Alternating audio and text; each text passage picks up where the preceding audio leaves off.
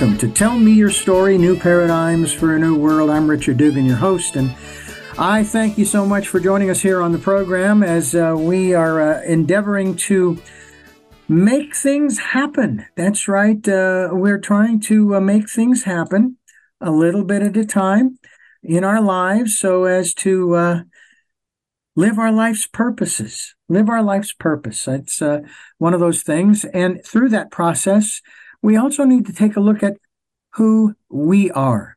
And in that process, we're going to do that with our very special guest. She's returning to uh, our uh, our screens and our our voices, our speakers.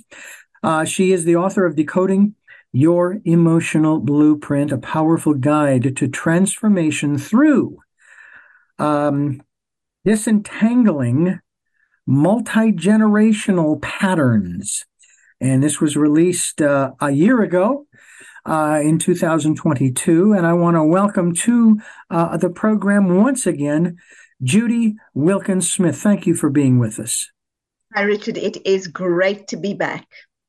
I'll tell you, the challenges that we face on a day to day basis, um, they they can really they can really send us flying around. I have noticed in my own life. Now, I have some health conditions that everybody knows about, and I'm not ashamed of it. I do have high blood pressure, but it seems like it's come way down where it's supposed to be. And even though I'm taking the meds, it's like, wow, these are real. I'm talking under 100 over whatever it is. Whoa. Now, my wife says, who is she's been in cardiology for over 50 years. She says, don't worry.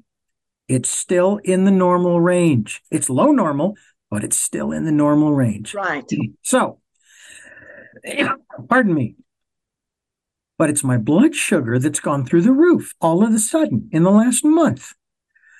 And I did read, nothing's changed. I haven't gone back on sodas. I haven't started consuming all kinds of sugars and things.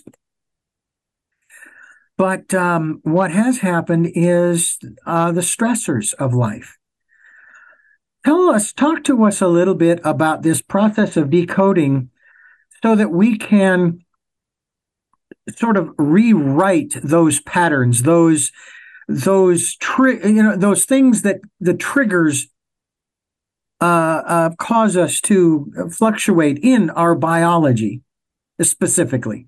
Absolutely. So so you're either living by the hormones of stress or the or your dopamine cascade. And what happens is this your brain is telling your body a story that the body believes. And when that happens, that becomes your truth. So you say, Oh my goodness, the sky is falling, the sky is falling, and your body goes, oh, and your stomach, if you watch, you'll notice your heart closes. It, so it, it doesn't want to feel, your gut tightens, and then your brain goes on to survival. So it goes into survival mode. It's when your heart opens up again and your gut settles that your brain can start getting into creativity again. So, for as long as we're in uh, living by the biology of stress, that's the story we're telling our body. You're stressed, you're stressed. There's not enough, there's not enough. We don't know how to make ends meet. We're in trouble. And the body's going, yes, yes. And boom, you're sitting with high blood pressure and all sorts of things when you start to tell yourself a very different story, but it's as powerful as the stressor, in fact, more powerful, that's when when good things begin to happen. And you get those dopamine kicks. You get you get your endorphins running around because life is good. I am happy. I have more than enough. Um it i love what i'm doing every day. Now all of a sudden that's your truth. And the body just calms down. So what most of us don't realize is when we activate the, the stress hormones, what we're doing is we're co-creating. And we're also listening to our nervous system. Most times you don't even know you have a nervous system. But try getting somebody to trigger you and you will feel that nervous system very quickly. Now, is it your nervous system or is it your multi generational nervous system? Because the odds are that you're keying into both yours and theirs. So you want to look and see is there a pattern of stress in the family? Who's stressed in the family? And if they did, Why is it coming to me? And the answer to that is very simple. A pattern echoes all the way down to you because it's asking you to change what is no longer useful. I can attest to that statement. I want to stop this this cycle. This is ridiculous. Now, here's the thing. I never had any of these problems until I moved to California and Santa Barbara specifically. Now, that's not to say that California is the cause. Don't get me wrong. But it also is where I have lived now for 17 years. Uh, I drove very little in Phoenix because I moved from Phoenix in, uh, 1996. I beg your pardon, 2006. But I'd only been driving for about eight years. And I was having the time of my life like, wow, here I, I'm on the freeway. Oh my God, this is incredible. And I came to California. Everything was fine. And a few years after, my doctor says, uh, you got high blood pressure, buddy here are the meds to take, you know. And, you know, I told my wife, all right, I'll take them. Okay.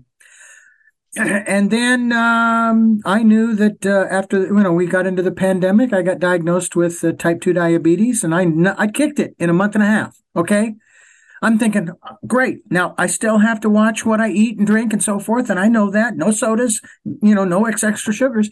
Everything's been going along fine until these last couple of months. And all of a sudden, it's like through the roof. Now, when I say through the roof, you know, 200s, 300s, and people are going, oh my God, that's, you know, well, just relax. Okay. I'm still here and I'm doing what I need to do to, to, to, to make the changes necessary. And I'm willing to do that, but I would rather do it non medically. I would rather do it non pharmaceutically. And it sounds to me like you have a method through this decoding process that helps people to um, to do just that. Am I correct? Yeah, really, it's about looking at so what is stressing you? What is causing that spike right now? And again, is it a pattern that comes from the past or is it your own unique pattern? Did anybody else have high sugar? Um, when did that happen for them? Because quite often we will mimic that at around the same time as it happened for a parent or a grandparent or someone with whom we're or by whom we're very seriously affected or impacted. Mm-hmm. So, what you want to do is you want to look at so, what are my thoughts? What are my feelings? What are my actions? And then you want to write down when I have high blood sugar, I feel, I think I do. And then, so how can I think differently? Because as I think a new thought differently, and as I allow the body to just calm itself down and come all the way back to normal, I am actually stronger than the biology of belief. I am stronger than my beliefs about my body. It's really about getting the mind to tell the body the story the body needs for it to just come all the way down. And think about it, Richard. I, I, I know for me, if somebody says to me, you know, if you want to be if you want to be well, all you got to do is relax. I could smack them. Do you know? How hard it is to relax when you're sitting all uptight there and somebody's saying to you, just relax. Dude, if I if I was relaxed, this would be good. But it's it's that simple and it's not that simple. Yeah. We're so busy telling our bodies a story that's not good for us that suddenly we have everything go wackadoodle. Yeah, yeah, I hear you. and understand the pattern and then what you do is exactly what you did with your diabetes thing. I can control this. I can do this using mm-hmm. food and I, I wisely. And but my question would go back to who in your family was a type 2 diabetic or had issues that were similar? Was it mom? Was it dad, grandpa, grandma? Because if it's there at all, you want to actually also just park it back with them. You have what we call an unconscious loyalty to the ones who came before you. And so you're sharing that, that nervous system or, or that pattern, and you want to decouple from it. How much of this is embedded in our DNA? And I, I want to add something to that that I saw just the other day regarding microplastics. And they are saying in this one piece I was looking at that these microplastics are actually altering our human DNA. And we don't know exactly how, Right. But it's altering it. But are you also speaking, microplastics aside, are you also speaking about the process of rewriting our DNA? So the, the short answer to that is yes. Um, you have physical DNA and you have emotional DNA. Your emotional DNA is your pattern of thoughts, feelings, and actions. And they're inherited from many generations ago. They come down a couple of ways. You can you can start with emotional DNA three ways. Either you are its creator, in other words, is an event that's happened to you, and you've had the thoughts, feelings, actions, reactions and it's significant, or it comes from your ancestors, in which case, if it's significant enough, it will create an impact on the, the genetic uh, code or genetic trigger, rather, not code, genetic trigger. So it begins to trigger what will switch on and what, what will not switch on. So that's the other way. And um, then the third way that you can create emotional DNA is from what you hear and what was said and what was done. So grandfather did this, dad did this, I do this.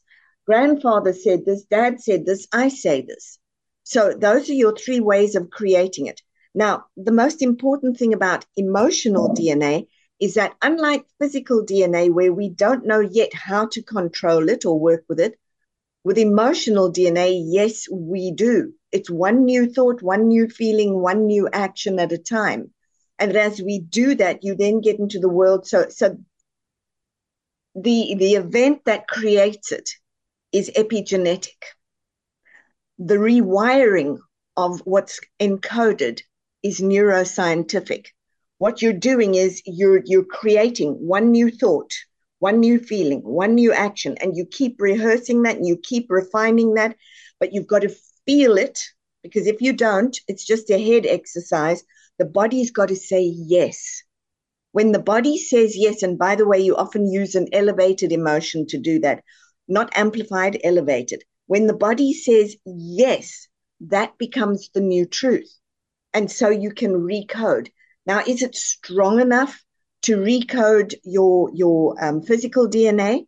What it does do is it recodes the markers. And so again, whether you will activate them or not activate them, because we know they're all there. The triggers are all there. The gun is loaded. This is do we pull the trigger or do we not? So the simple answer to your question is yes. Mm.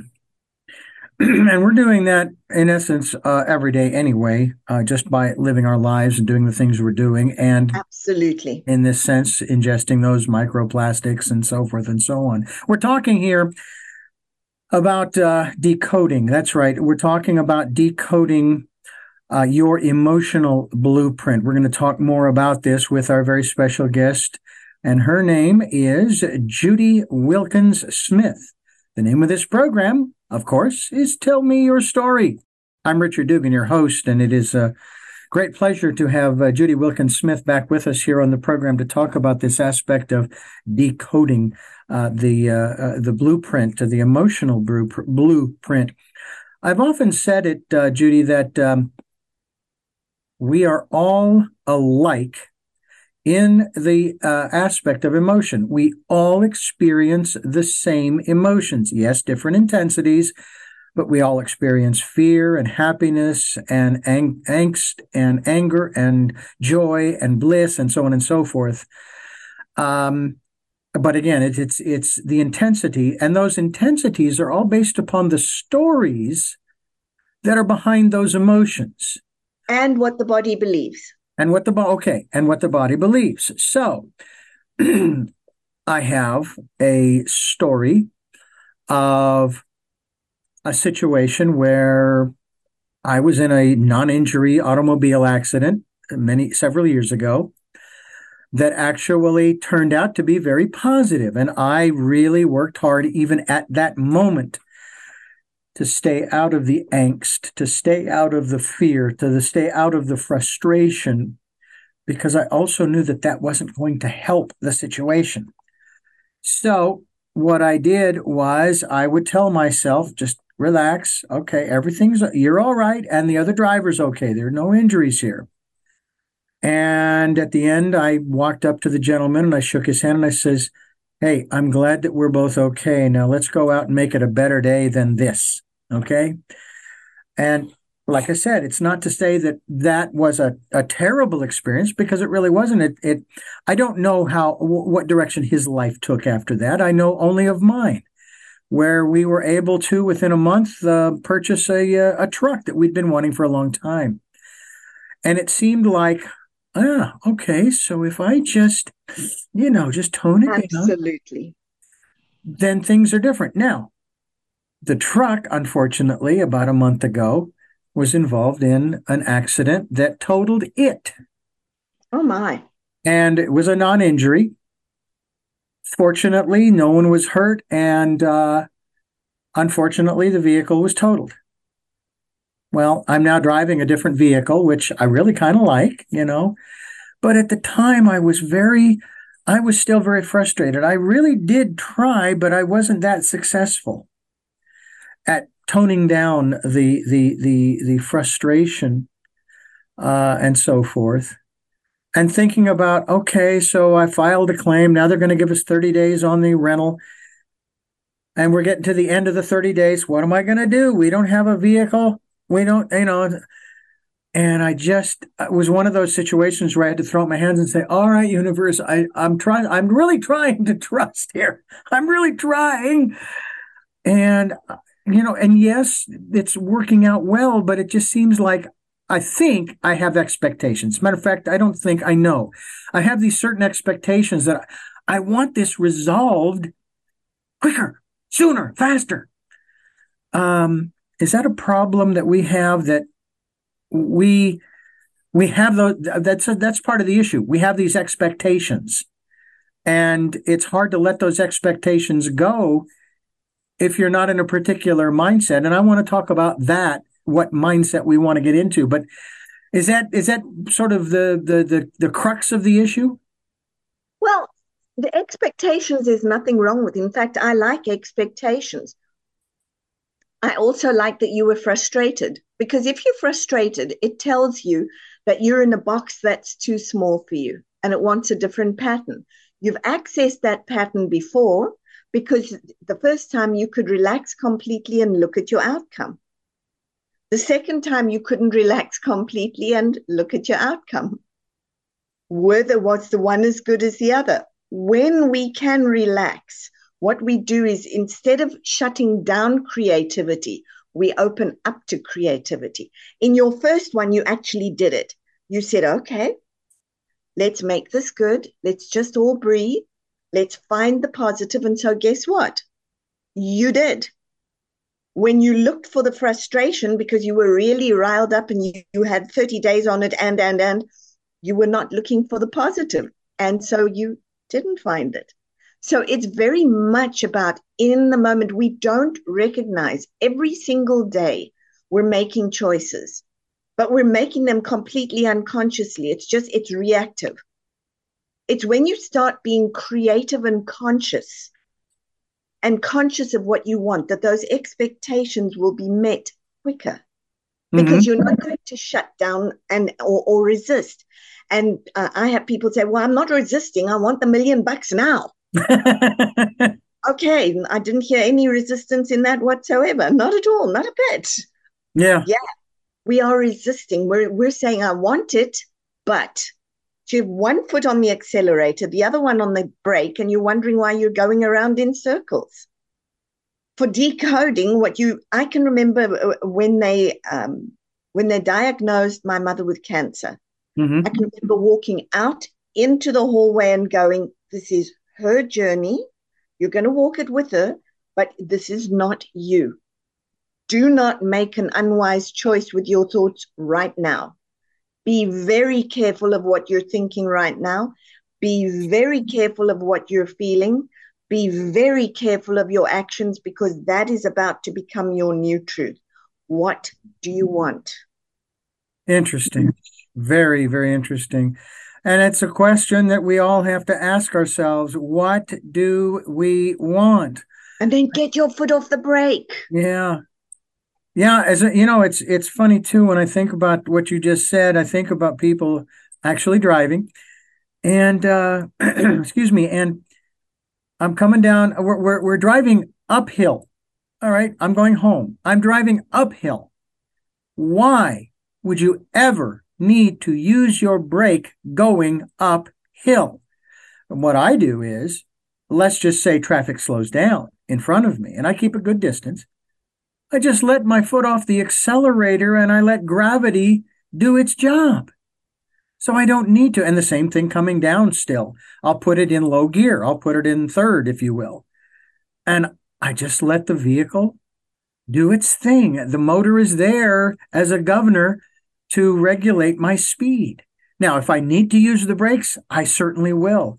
But it's one of the things that my mechanic has actually been really surprised about when they go to look at our brakes, how old the car is, how many miles it has on it. Really?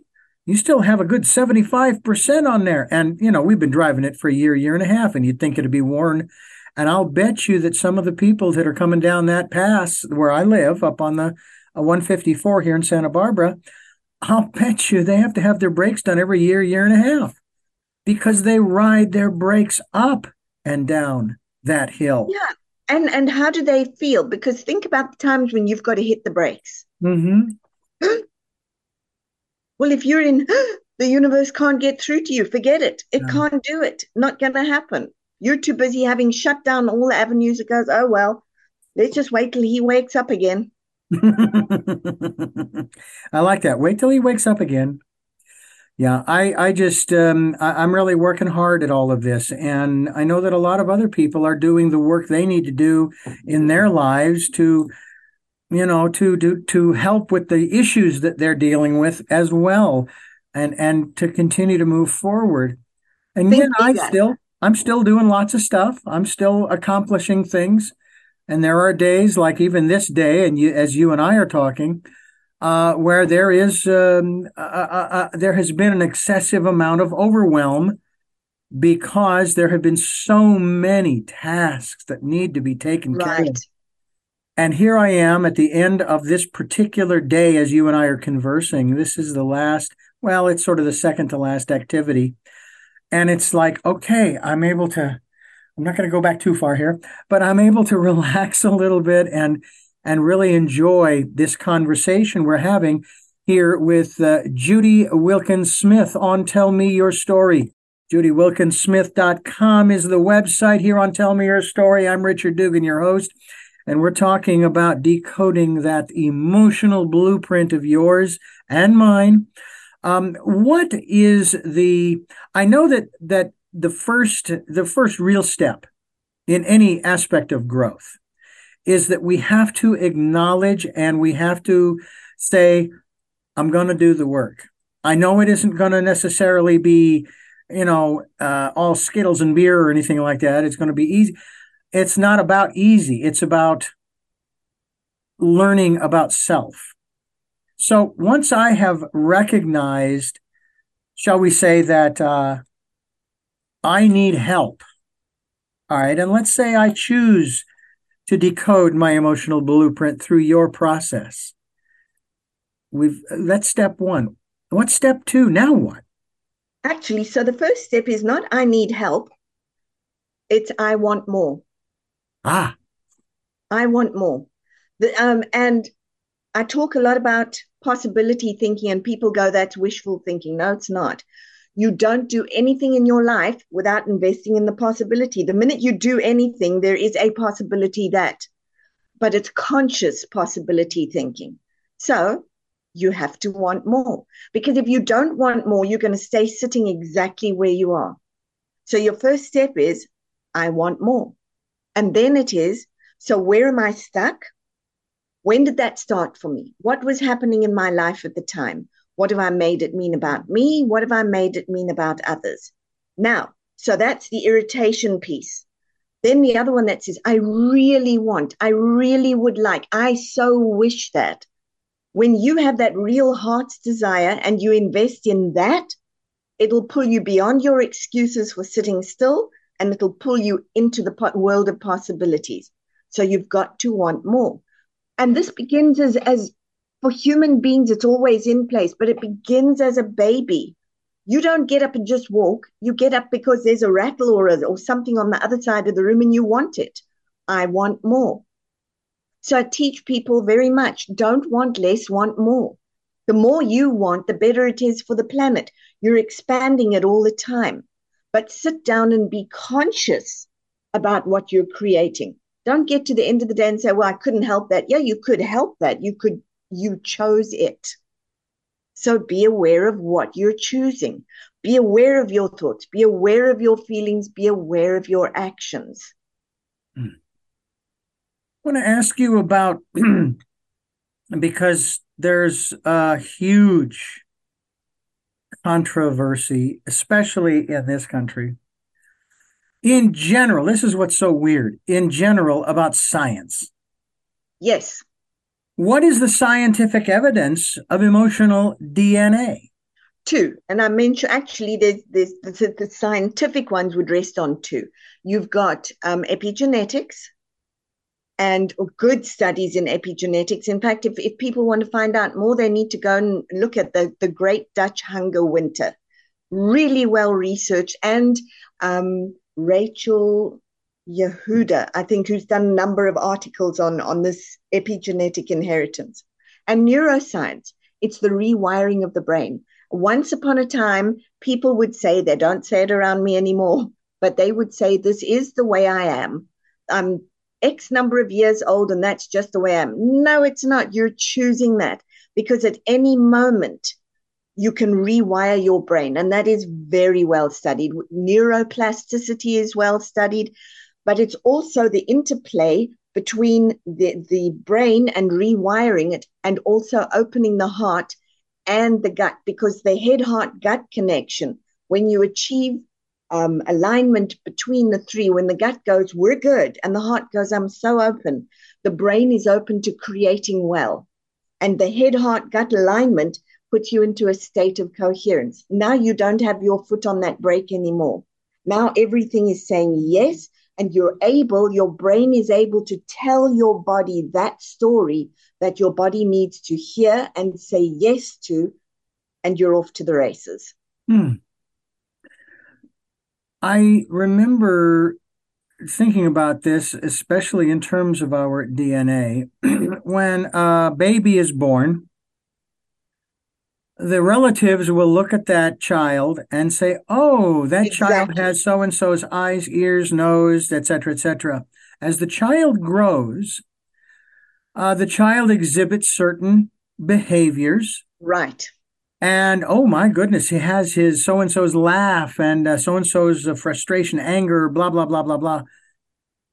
And I thought, okay, so now the kid's now in school and has an aptitude for a particular subject.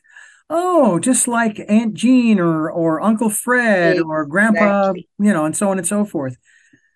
And I thought, okay, well, can the same thing be said for the spiritual aspect of an individual, or is that unique in that that is truly uniquely that individual's, or is there something in the DNA as far as we know? Is, is there any evidence oh, that? No, there will be. Think about it fairly logically.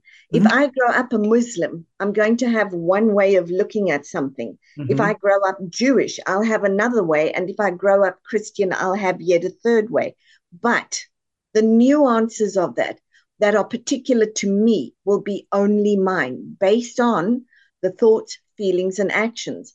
Now, it takes quite a lot of courage because we are so raised on systems and systemic words and things that operate within our cultures, within our family systems, within our careers.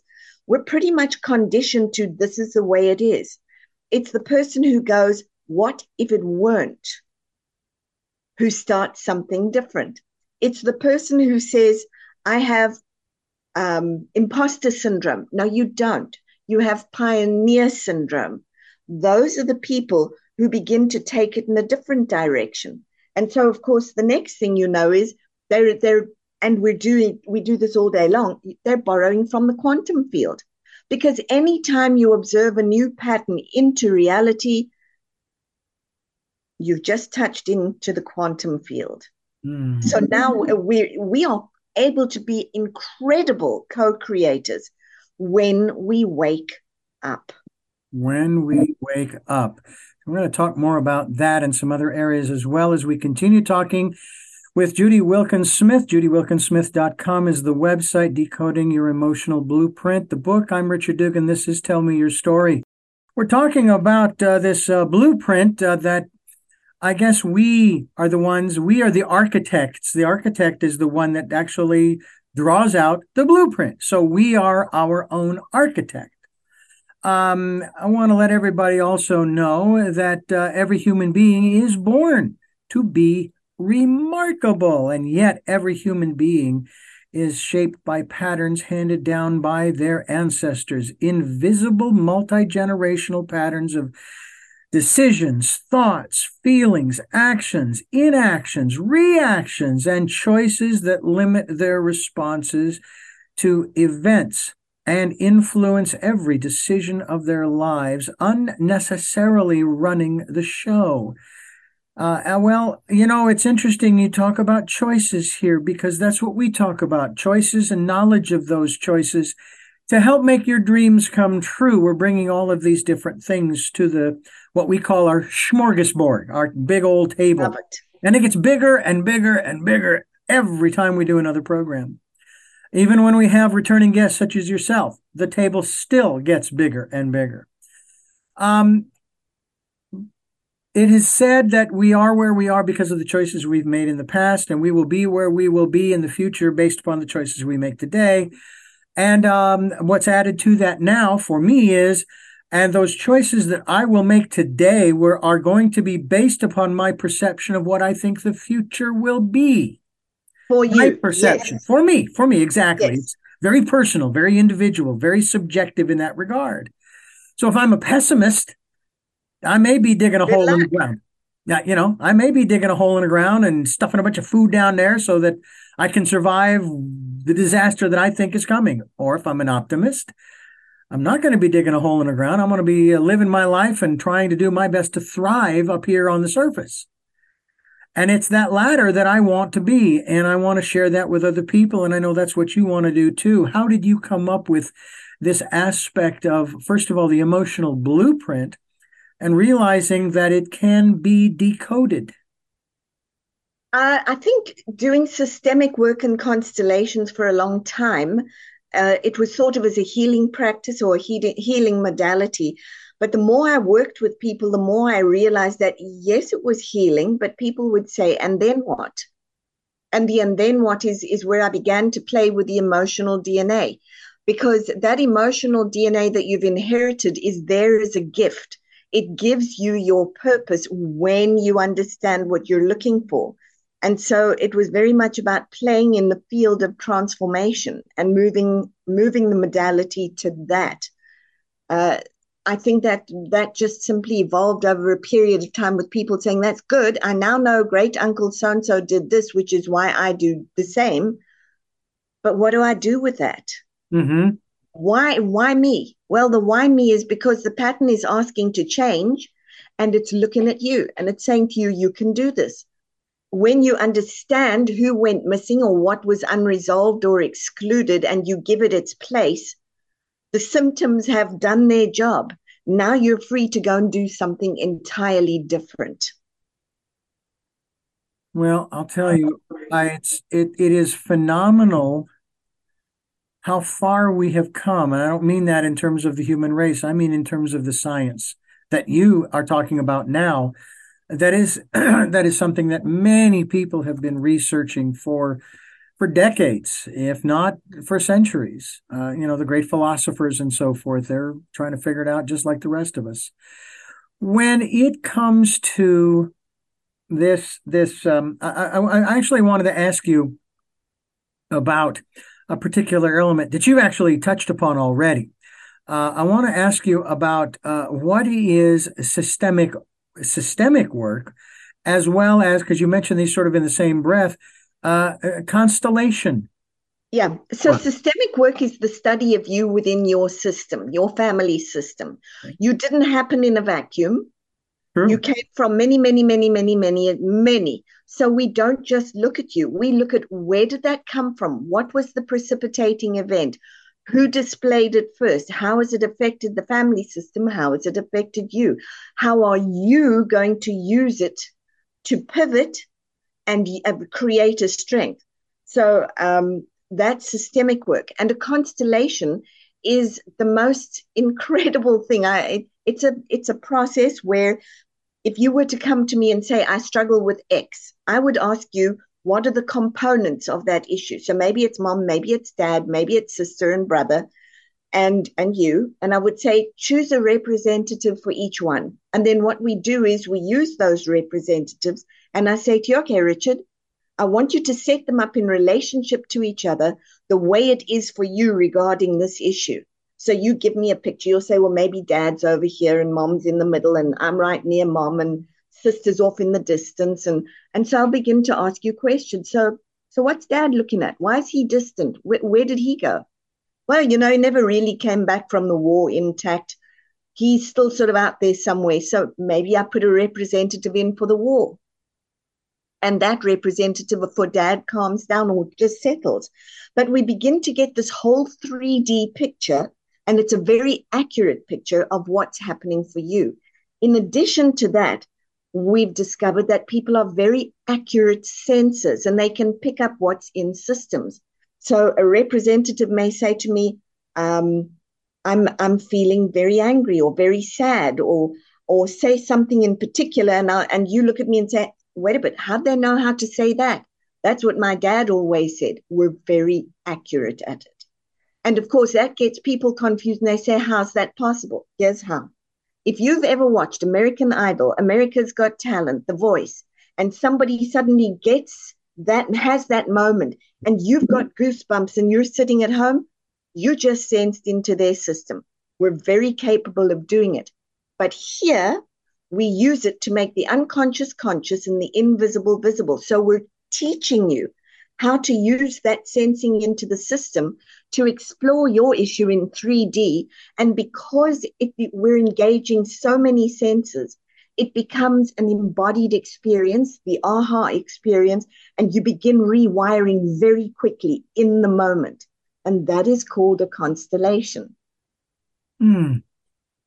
Makes me think, uh, and I've shared this with others there's a picture that was displayed at my father's memorial back uh, last March 10th. And it was a picture of him looking over my mother's shoulder, uh, actually, or not only over her shoulder, but over the, the back of what looked like maybe a couch or a love seat or something. And she was opening a package that he gave her. And he's kind of leaning off to the side a little bit, and he is just grinning from ear to ear. He is probably more excited than she is about what she is about to find inside this package. And one of the things that was said by my sisters, because they were around him a lot more than I have been, being living here in California, they said that he, and I saw this as a kid growing up too, he doted on my mother. Now I was sharing this with my wife, my present wife, and I said, I, I, maybe that's where I get it from too, because I want to do things for, she's always asking me, why is it that when I ask you for something, you say, okay, sure, let's do that. Or, okay, I can do that for you and so on and so forth. No matter how I'm feeling.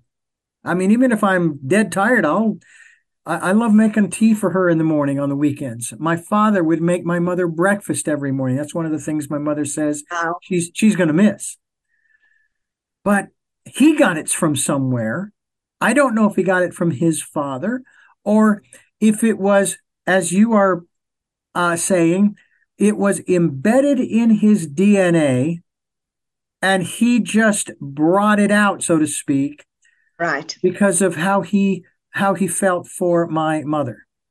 So either he inherited that emotional DNA and it was expressed as this love for wife, which is fabulous because it makes such a difference to the kids. Or he was the creator of it and perhaps before him there was something that he saw that was not good and went i'm not doing it that way.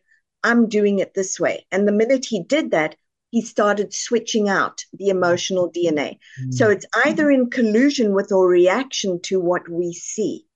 In collusion with is common, in reaction to and consciously is less common. But it's when we invest in the uncommon that the uncommon occurs. Mm-hmm. And so now he's passed that down to you. And I don't know if you have children or not, but or, or nephews or nieces, it may pass to one of them. If they watch it and they go, look how close they are. I want that. Now, do you hear what I just said? I want. Okay. So now they want more. But here's the here's the question for you, and that is, could that come about because of the DNA and not so much because he uh because he watched this he he he was absolutely absolutely okay. if it expressed further back if there was someone further back who was that way it will come down and express again mm often in a limiting pattern, but not always. And if it's a strong pattern, it's an interesting thing because I see this with, with people who struggle with money. And I will say to them, was there no one in your family who who did well with money? Oh yes, Uncle so and so. So so how come we're aligned with this? Well, because this one, you know, this one is wow, they suffered. And I go, okay, so why are we aligned with that? Well, because we've also been taught that suffering is sacred. Now, if you were born and raised Catholic, or in many cases even Jewish, Muslim, any of those, we have yeah. this we have this feeling that suffering is sacred. Now, yeah. we're all going to suffer at some point, and it may teach us some profound lessons. Mm-hmm. But if you stew in it, it shifts from sacred to stupid. And you don't want to do that. It isn't suffering is is a helpful tool if you want to learn. But here's the other thing that I would offer. As much as suffering can be sacred, no arguments, have you ever sat and watched something so profoundly beautiful or or something that made you so happy that it changed you? Mm. Because if yeah. you did, you've now discovered that there is another way to transform.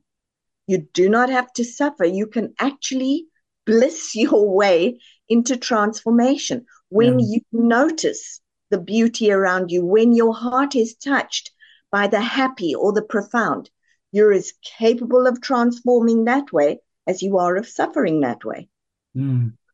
And you know, there have been experiences in my life recently uh, that have been profound, that have changed me. Obviously, um, the the events of loss in one's life are going to change them. My my eldest sister's passing, uh, but my father, and the thing that I am so proud of being able to say in regards to my father is that he and I, we said everything that needed to be said. There was nothing between us.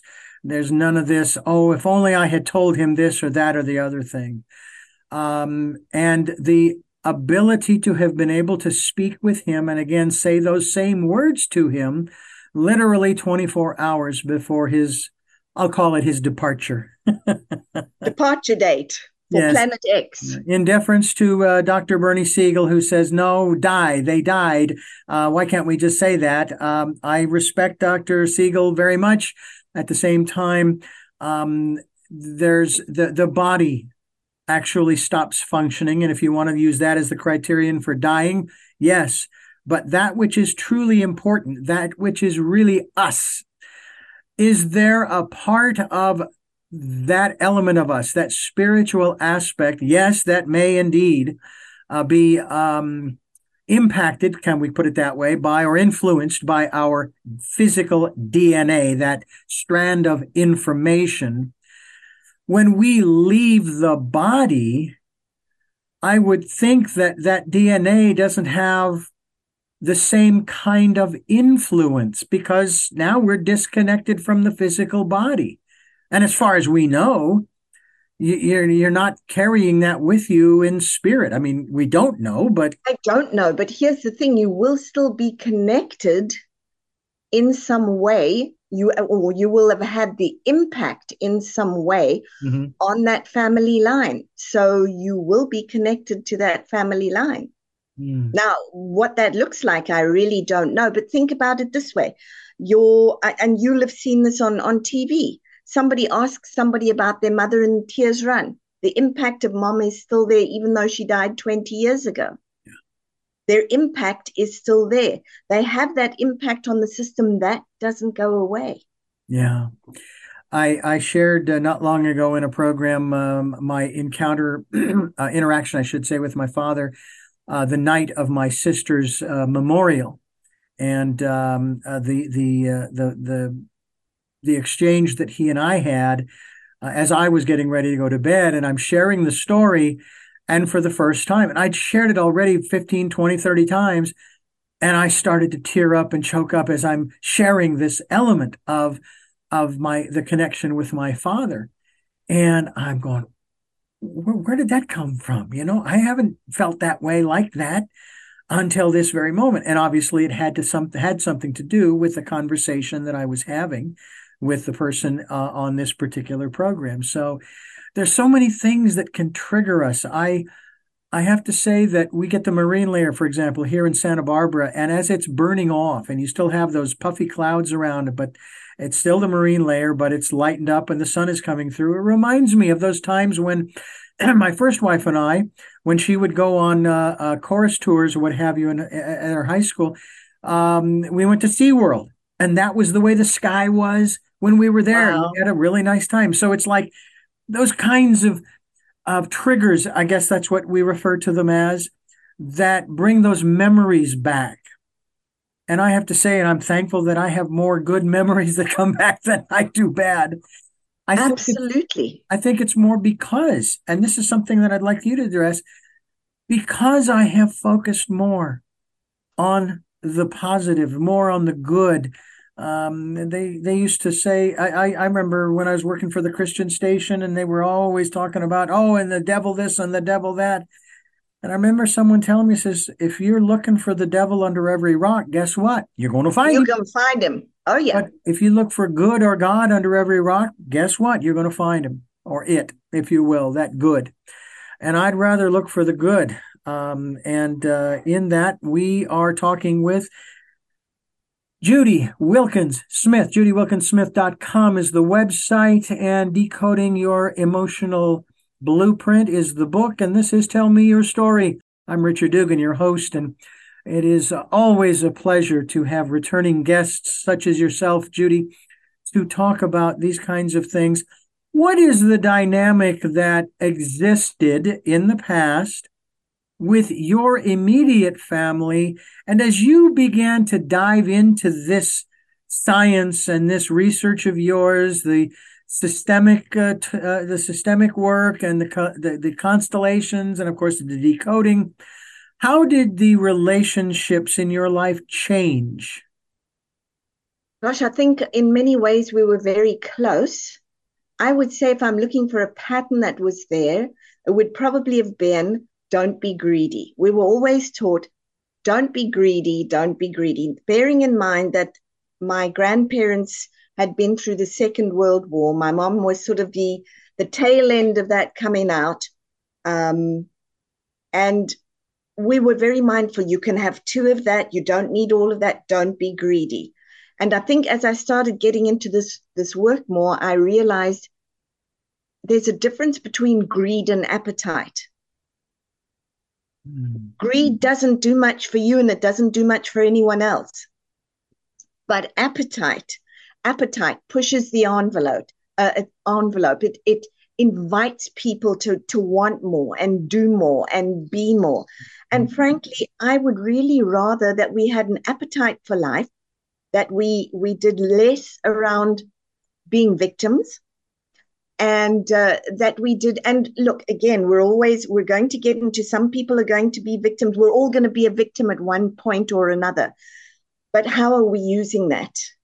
And are we using it are we climbing out from that and learning something that we can use? But i think most of all i would say it's the want a lot that changed for me before it was be satisfied, be grateful, which I am. I'm extremely grateful. But for goodness sake, if you were given a brain and you're able to uh, co create then want a lot because every time that you expand, so does everybody else.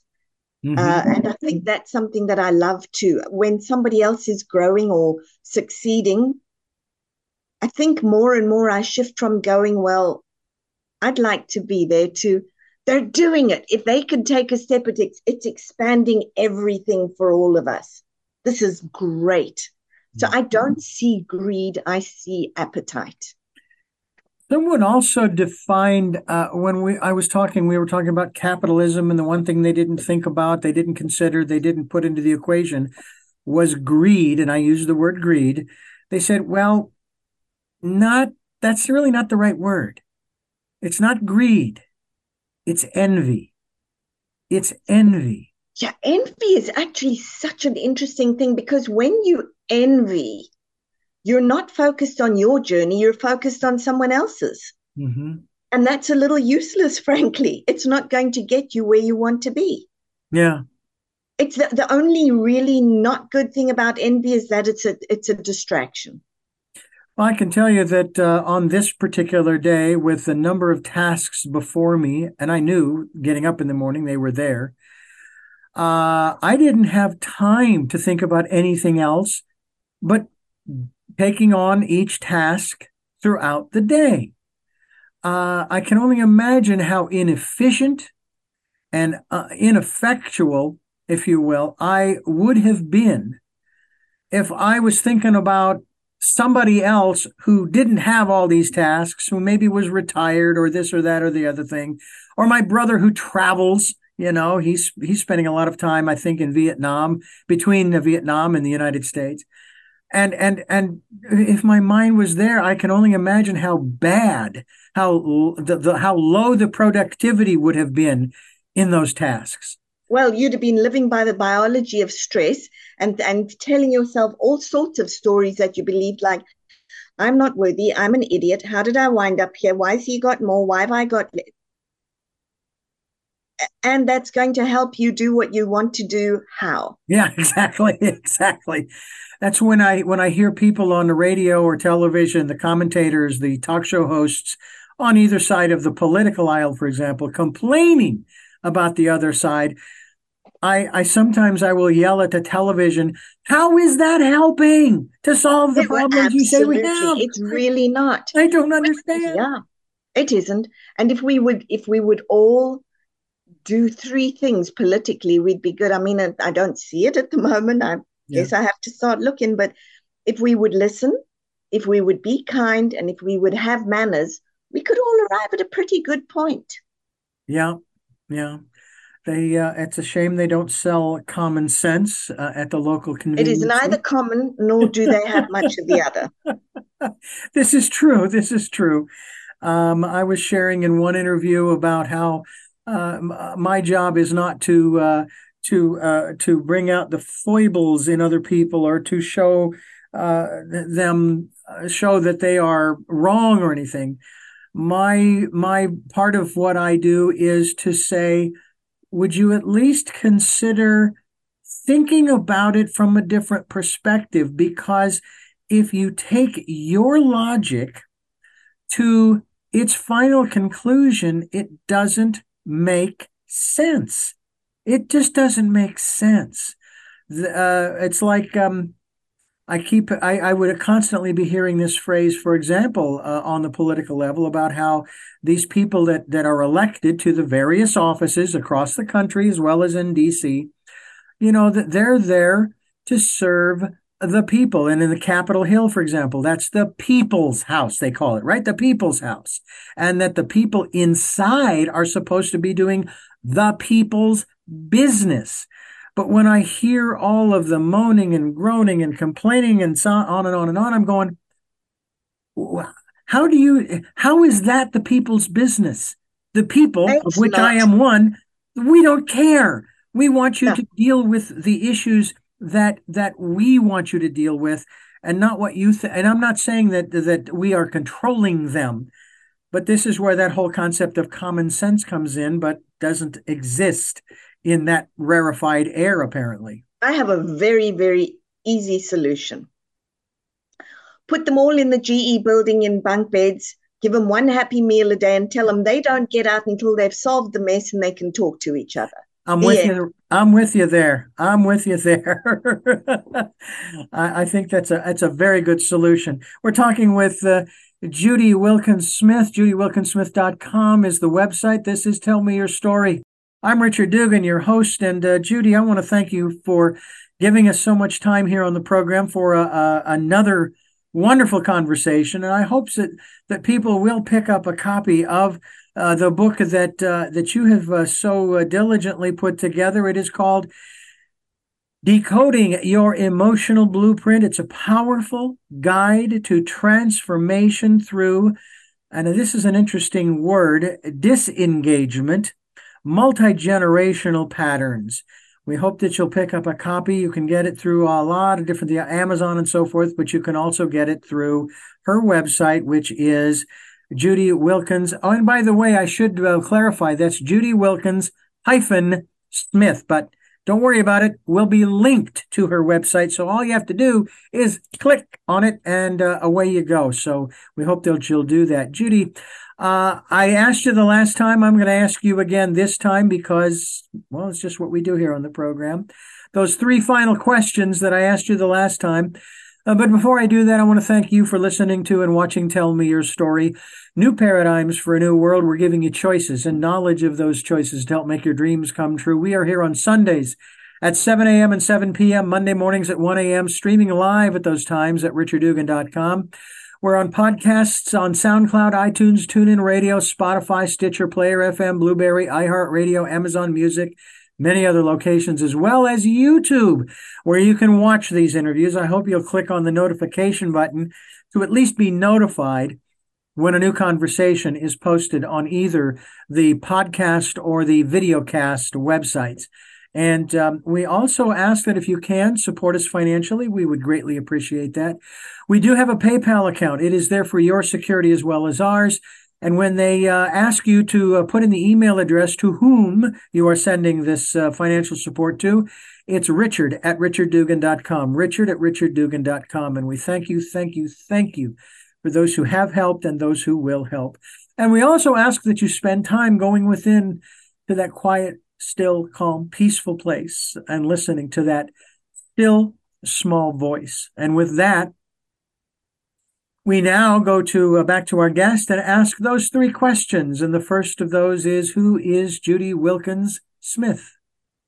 Judy Wilkins Smith is an incredible optimist, a co creator, more conscious these days than not, hopefully. Um, very firmly rooted in the belief that if we're willing to look we can create incredible lives and that we are indeed incredible lives if only we know how to see it. What is your life's purpose? Uh, my life's purpose very much is to to bring to people's attention the fun, the magic, the transformation, the joy of living, and your capability of bringing that about. And finally, what was your best day? What was my best day? Every day is a best day. Mm. I love it. I love it. it. Still reminds me of Labor Day 2000, uh, 1993. Uh, and I had that first best day. And then every day after that for almost an entire month was my best day. So I couldn't agree with you more. I thank you again for joining us here on the program. I look forward to talking with you again. Have you anything new in the works uh, in terms of uh, any more uh, books or materials, articles, videos, etc.?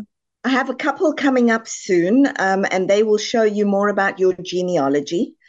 Uh, and interactive genealogy. So you're going to discover that your genealogy isn't just about how you belong where you belong. It's about how you belong and why that matters. And mm-hmm. then um, a couple of things I have a Dallas event and a Houston event coming up, one in June, June 23rd in Houston.